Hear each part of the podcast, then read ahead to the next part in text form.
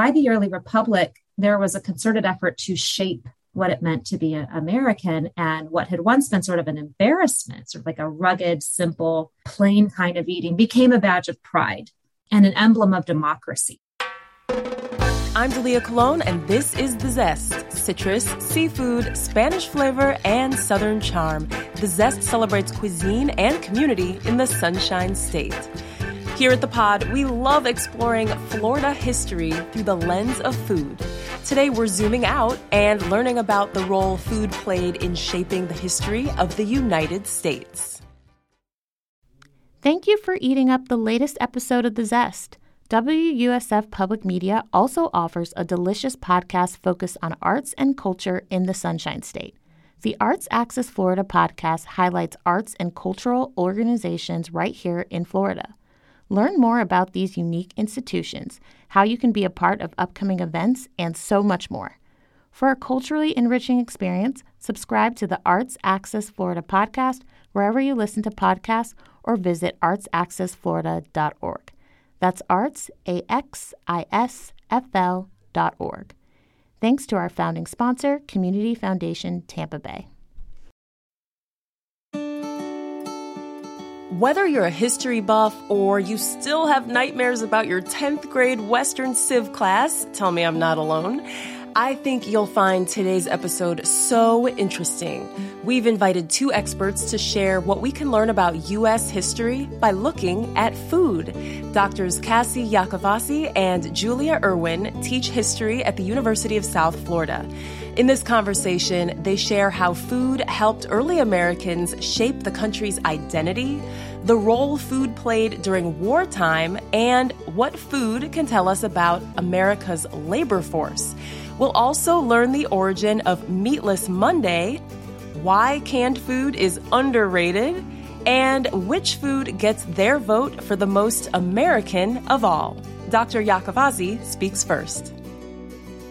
When we think of foodways in early America, we can, I think, categorize them into three groups. So one would be a British influence, one would be a Native American influence, and one would be how Americans were starting to think of themselves to be and how they wanted to shape their own identity as distinctly American in the new nation.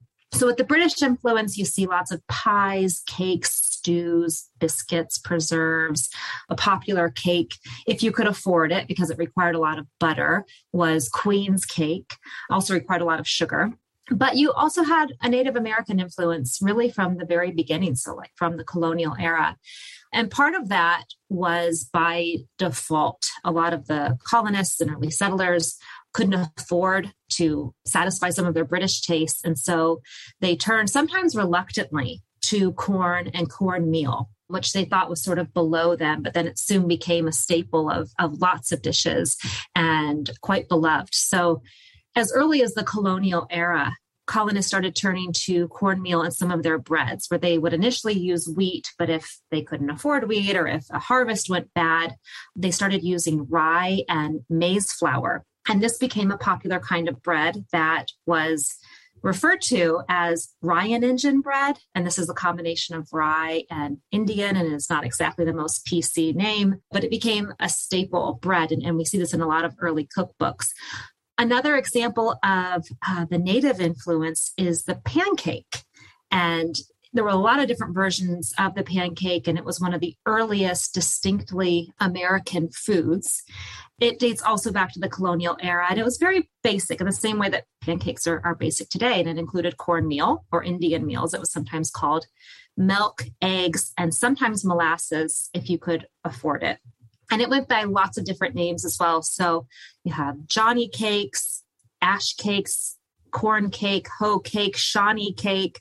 And some of these names are a bit of a mystery in terms of their origin. Johnny cake likely refers to the idea of journey. This is maybe a shortened version of the word journey because you could take this with you on the go as you're on your journey. You could easily make this or pack it and it would keep settlers of New England learned how to make these cakes from Indians who showed many of the starving pilgrims how to grind corn for eating. And just because it was so simple, it just sort of lent itself to the lifestyle of some of the settlers that was pretty rugged. And that actually leads me to my third point about this is that a lot of the foodways in the early republic reflected how Americans were thinking about themselves and how they wanted to shape their identity. And initially in the colonial era, a lot of the colonists wanted to be British. They wanted to dress like the British, have British manners, and this included how they ate. But by the early republic, there was a concerted effort to shape what it meant to be an American and what had once been sort of an embarrassment, sort of like a rugged, simple, plain kind of eating, became a badge of pride and an emblem of democracy. So, plain eating, simple eating, eating of cheap foods was something that Americans took pride in, and their food, you know, was very much a part of this. The pancake is a great example of that. Also, uh, pudding that was popular at the time called hasty pudding was an example of this. And um, this pudding wasn't exactly that delicious, but it was easy to make and it was cheap.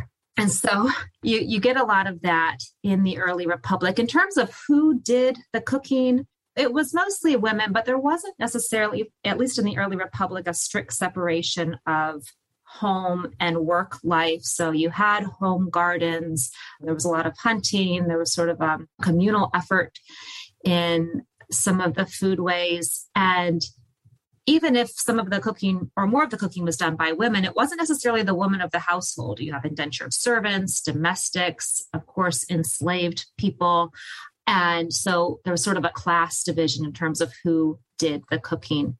Another important thing to understand about the early republic is that it also wasn't just about tiers in terms of the differences in how people ate, but it was also about region. So in the Northeast, food was more bland and simple, kind of reflecting what I have just been talking about.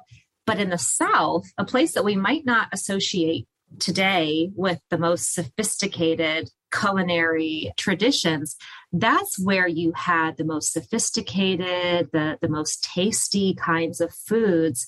And the reasons for that was slavery, for one. You had enslaved labor to cook for you. And a lot of those who were enslaved brought African traditions with them, brought a variety of spices, a variety of ways of cooking meats and, and, using different spices. Also, there was a longer growing season in the South that lent itself to having more fruits and vegetables. And there was more wealth in the South, at least among wealthy planters. And so they could import a lot of different kinds of foods that you weren't necessarily getting in the Northeast or the Mid Atlantic. Well, that was a whole mouthful right there. So much good stuff. I just love hearing about this. Julia, let's fast forward and Cassie talked about gardens. A lot of us think of, you know, World War II, the victory gardens, but even prior to that, how did World War One change Americans' eating habits? Yeah, World War One. Um, there was there was a slogan during World War One that a lot of you know that became very common in, in the U.S. That was "Food will win the war," and it really reflected this kind of important belief that food needed to be saved and sent abroad for both Allied soldiers initially, and later after the United States enters the war in 1917 for American soldiers as well as for civilians. So there's a sort of you know many many sort of hungry civilians and refugees in the war. So this idea of saving food as being important to helping win the war is a really important one, and it shapes how Americans eat. So Herbert Hoover, who would later become president, made a name for himself in World War One. First by organizing food relief for um, Belgian children, mostly in, in occupied Belgium. But then later he became, after the United States entered the war, he was named the food administrator and he was really he became really a sort of leading force in calling people to preserve and and save and conserve food. So we think today in 2022 about you know people cutting down on meat especially. So hoover coined the term meatless mondays and this idea of, of saving meat mostly again for for soldiers with this assumption that you know strong fighting men needed meat to remain strong. Uh, but meatless mondays wheatless wednesdays as a way to kind of save wheat for the war effort too and it really called on American, again, housewives especially, but the people doing most of the cooking to take part in the war effort by saving food themselves. So, looking for alternate recipes uh, that would use corn instead of wheat, or beans and legumes and peanuts instead of meat. Often they were also called on to use fish instead of meat. Um, so, kind of different ideas about what constituted meat, at least, but sort of fish being more plentiful. In terms of gardens, too, there was a major effort, essentially, with many men off to war as soldiers, women being called in to do the work on farms. Uh, so there is a sort of the Women's Land Army, that's what it was called. Um, and sort of women volunteers who went out to the, the countryside to serve the nation's farms and really keep food going. So it was a really major part of, of the war effort more generally. Wow. Oh my gosh. I, do you guys remember those American Girl books? Yes. yes. Love those. there was a character Molly who was like a World War II era girl, and they had their garden and everything. Mm-hmm. So that's what this is all making me think of. This is so cool. so Julia, you talked about foreign aid and meatless Mondays, which I didn't realize Herbert Hoover had coined that term. but what about more modern mm-hmm. war aid. You know, yeah. I'm thinking about the situation in Ukraine. I'm mm-hmm. thinking about, you know, people who were in Vietnam mm-hmm. and even World War II are, are still alive today, some mm-hmm. of them. So what did aid look like then and, and maybe what does it look like today? Essentially, in the aftermath of World War II, the United States had an abundance of agricultural products, like too much. There were big surpluses. And it was actually becoming an embarrassment. There was so much food that it was being destroyed essentially or kind of left to rot. So one of the first food aid programs that kind of comes out of this period is a sense that like the US government can buy up these surpluses and use them as food aid comes out of really the post World War II period in 1954, the first major legislation um, that would later become known as Food for Peace. So the origins of U.S. food assistance start in the 1940s and 50s with this Food for Peace program. Um, that continued uh, for much of the 20th century. Um, the U.S. government, as well as NGOs that it partnered with, providing food and food assistance to other nations, sometimes in the form of sales, other times as gifts, and sometimes also donating to international organizations. So among the more important ones are, are the World Food program, which actually won the Nobel Prize, uh, I think last year, either last year or the year before. But the U.S. is a major donor to groups like the World Food Program that are participating in uh, you know, food relief in Ukraine right now. Um, there's a long-standing famine in Yemen where food has been an important part of that. So one of the things I look at in my work a lot is kind of thinking about what is this food aid for? Um, obviously, for a lot of people, that the, there is real humanitarian need and and kind of trying to help hungry people throughout the world. But there's always also been a kind of political and diplomatic side of this. There's a term, winning hearts and minds, um, but a lot of policymakers talk about winning hearts, minds, and stomachs. So making sure that both allies and, and potential enemies are, are well fed is, is seen as a really important part of international relations, too. If someone wanted to help in Ukraine or any other part of the world, or even in the United States for that matter, mm-hmm. is it a good idea to send food or should we yeah. be sending money? What's the best way to help? So, uh, you know, I'm, I'm a historian, not in the charities. Most people do talk about these things, and sending money is the best of all. Because a lot of times, you know, there's this sort of sense, and people want to help by doing practical things, like I want to donate cans and foods. And a lot of times, those foods aren't necessarily needed or desired, sometimes, especially with foreign aid. Well meaning people sending food that isn't really relevant to what, you know, it's not the kind of food that people know how to cook or are used to or accustomed to. It costs a lot of money to ship all that food abroad, um, whether it's on ships or on planes. That, that's that's all expensive. So if you're actually just using that money to buy things more locally, most people involved in, in NGOs today say that donating money is really the, the better way to go if you want to help. That's great. And thank you. I know this isn't, you know, your wheelhouse, but yeah. thank you for letting me. I read you, enough about it. So yeah, I, I, I, read a little bit too. So thank you for letting me put you on the spot. I want to ask both of you and Cassie, I'll start with you. There's so much interesting research. I just want to like, like be a fly on the wall in your classroom. But Cassie, what's maybe a surprising bit of research that you've come across? One surprising bit of research that I didn't know about, but I, I shouldn't have been surprised of, is the major influence of formerly enslaved Black women on our culinary traditions. So, a lot of freed men and women after the Civil War, and especially after Reconstruction, moved north and they brought their food traditions with them and really shaped some of the, the food traditions of the nation. One example of this is a freed woman named Abby Fisher, who had worked as a slave in the South as a cook. And she moved to San Francisco in the 1880s. She got a job as a cook and she soon gained a reputation as being a really great cook. And this launched her career into opening her own restaurant. She wrote a cookbook and she was illiterate. So this cookbook was uh, dictated. And it's called What Mrs. Abby Fisher Knows About Old Southern Cooking. And it was full of all of these old Southern traditions, including pies and cakes and stews, sort of traditional recipes, but also croquettes and gumbos and other Creole dishes and special sauces. And this was a, a, common thing throughout the states. In fact, one historian in the 19 teens noticing this said the professional cooks of the country were Negroes and the national cookery came from them. And so just learning about that influence, I think, is something that, again, is not necessarily surprising, but not that well known.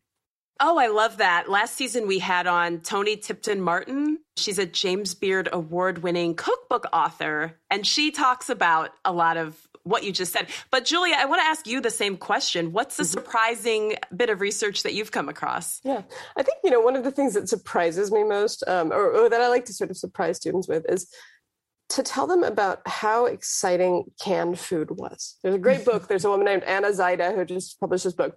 We, we think of canned food now as like the worst possible food. When canned food first came out, canning food um, on an industrial scale at least started happening really during the Civil War and then especially afterwards to people who lived in the 19th century, the ability to eat peaches in winter, uh, if you lived in New England, or or any fruit, right? Peaches, strawberries, any of these things, and otherwise you would have had to can and preserve them yourself, which is a laborious process if you've ever canned anything. If you jump forward later um, into the 20th century, things like frozen foods and and even TV dinners, um, just thinking about the amount of labor it cuts down on. If you're if you're a sort of busy, you know, often you know either a domestic servant or an enslaved person or or a everyday housewife cooking food hours and hours just spent shopping, preparing, growing, preserving for the winter food. All of these things just take so much time. And so the, the, sort of convenience associated with these things made people just really excited in ways that it's really, you know, as we move in the 21st century to a return to like sort of more natural things, whole grains, you know, farmers markets where we can kind of do these things, growing our own food.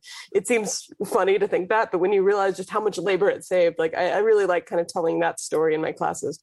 Okay, you kind of sold me on it. At first, I was giving you the side eye, like canned food. But then I remembered an interview that I had done a few years ago at Cracker Country where they said that apple pie would not have been on the holiday table until the train was able to bring canned apples from, you know, mm-hmm. Washington or Ohio. And mm-hmm. I thought, oh, you know, American has apple pie, but not everyone even had apples yep. from the beginning of America. A lot of the conveniences that you're talking about would have benefited women in particular, because as mm-hmm. Cassie said, women were the ones doing a lot of the cooking. And I love we're three females having this conversation. Cassie, these days we tell our kids they can be anything, and yet I still want my daughter and my son to know how to cook. Why is it important to preserve this history that is, in a way, you know, the history of American women? Well, women have had a huge influence on food history, and food history is history. I mean, we can understand so much about history through the lens of food, and, and there's just an undeniable influence of women on this. And a couple examples going back to the early republic, you had a just proliferation of women publishing cookbooks. And there were certain venues through which they could publish that was considered acceptable. And one was writing sentimental novels um, or edifying literature, and, and, another uh, venue was cookbooks. And in a lot of these cookbooks by Catherine Beecher or Sarah Josepha Hale and others, they believed that they were not only shaping American food habits by publishing certain recipes and giving advice, but also shaping national character. So, in promoting frugality and simple foods and being resourceful, they believed they were also reinforcing like what it meant to be a good citizen. And a lot of these cookbooks had a enormous influence on how people ate, for better or worse. And another example of that is, is Thanksgiving. So Sarah Josepha Hale had promoted Thanksgiving as a national holiday decades before it became one and used her own cookbook and her ladies magazine to promote recipes and menus and descriptions as she understood the historical tradition. And she wrote to many presidents to petition for this holiday. And it was Abraham Lincoln who finally, in 1863, during the war, said, Yes, this is a great idea. But she argued that it would bring national unity. And so there's just, a, a I think, a great influence of women on American history through food that um, is is important to know about. You're teaching me something every time you open your mouth. And Julia, so are you. Is there anything you wanted to add to that? You know, I think the history of food is also it's it's a history, a way to look at labor and work in this country, right? As as the United States shifted from becoming predominantly an agricultural society to an industrial society. Um, that changed, you know, a lot of the ways that people labor in this country. So thinking about just sort of the history of, of working people, right, men and women, the people who worked growing food, um, transporting food, you know, kind of creating food later, who would work in factories and and now in sort of you know in fast food and in restaurants and sort of the hospitality sector is, is such an important part of our economy now food work is is just really you know whether it's at home or in the world more broadly food work is a really just it, tells us so much about how the economy of the United States has, has always functioned. Cassie started saying this, you know, food history is everything. We all eat every day. It is something we cannot escape. So I think that it really tells, you know, it's a way to kind of get at every sort of sector of, of society in a lot of ways. I agree. That's what I love about this podcast. We can use yeah. it as a, a door to really talk about anything that mm-hmm. comes up. I want to ask each of you does America have a national food identity? Cassie, you touched on the early days of the Republic when it was probably easier to get buy in. You know, this is who we're going to be. Anybody who doesn't like it doesn't count as American anyway, so who cares what they think? But in 2022, when we have so much diversity in this country and access to anything we want, does America have a food identity? And if so, what would you say it is? I mean, honestly, I think it is what you said. Uh, the American food identity is the immense diversity of, of food, and that really reflects U.S. history. Um, I mean, from what Cassie started talking about at the beginning, a sort of mix of, of European immigrants and indigenous peoples, and later African American people imported to this country. Those foodways began you know, the, the national foodway, if we, if we want to talk about it. But even then, it was so regional because it was about what, what could be grown in a certain place or or what sort of thrived and since that time, it's only gotten more diverse. Waves and waves of new immigrants over the decades, over the centuries, have made American foodways just so heterogeneous. It's a big country, and, and we have local food traditions just in every pocket of the country that are just that make it so interesting. So I love when I travel going to new places, new cities, and trying the local food, right? Because even as the United States has become a more homogenous nation in a lot of ways, there's still these lingering food traditions that, that help define place. So I like that we have this diverse food history. When I taught food history, I asked my classes at the beginning of the semester, what is the quintessential American mm-hmm. food? And I got a variety of answers from hot dog, hamburger, pizza, ranch dressing, McDonald's, and then uh, a number of different more ethnic dishes.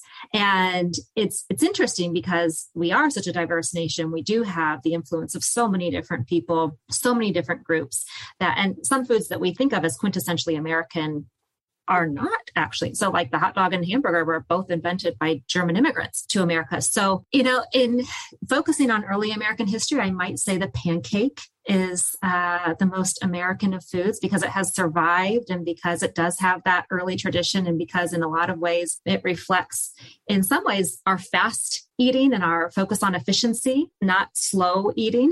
There's i think there's room for both you know we have a, a culture of fast food and doordash and vending machines but we also do have slow cooking traditions and efforts to get back to sort of a farm to table. But if I were pushed to pick one, I would say the pancake in all of its various forms.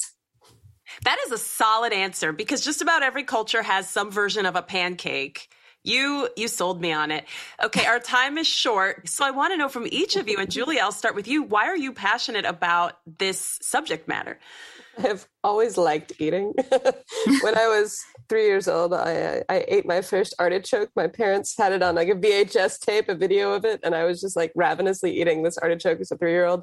And I think ever since that time, I've loved eating. I don't know. It's I grew up in a house. My mother was from um, from the South, from Kentucky mostly.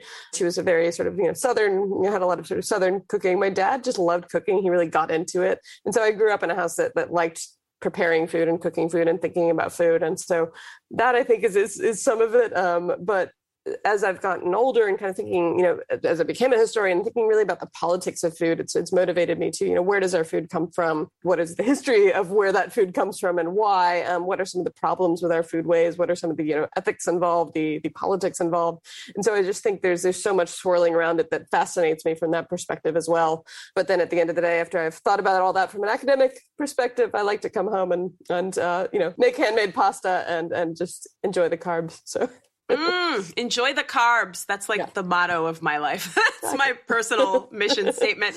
And then, Cassie, what about you? Why are you so passionate about food history?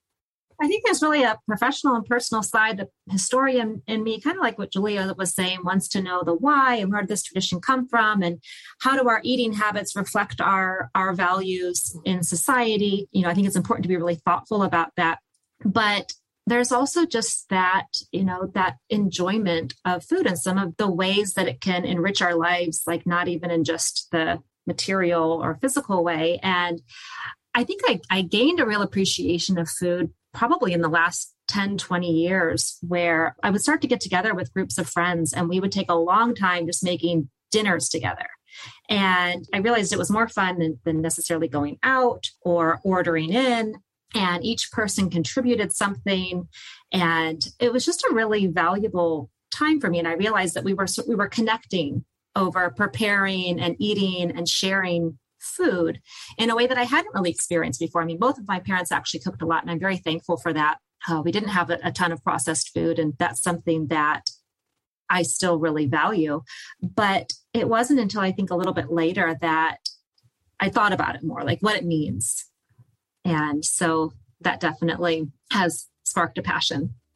Well, I want to thank you both so much. This has been so fascinating. We've covered a couple hundred years of food history in half an hour. I don't know anywhere else where you can do that. And I know there's so much more we didn't get to. Thank you both so much. I just really enjoyed this conversation. Thank you for having us. This was a lot of fun. Doctors Julia Irwin and Cassie Yacovazzi teach history at the University of South Florida.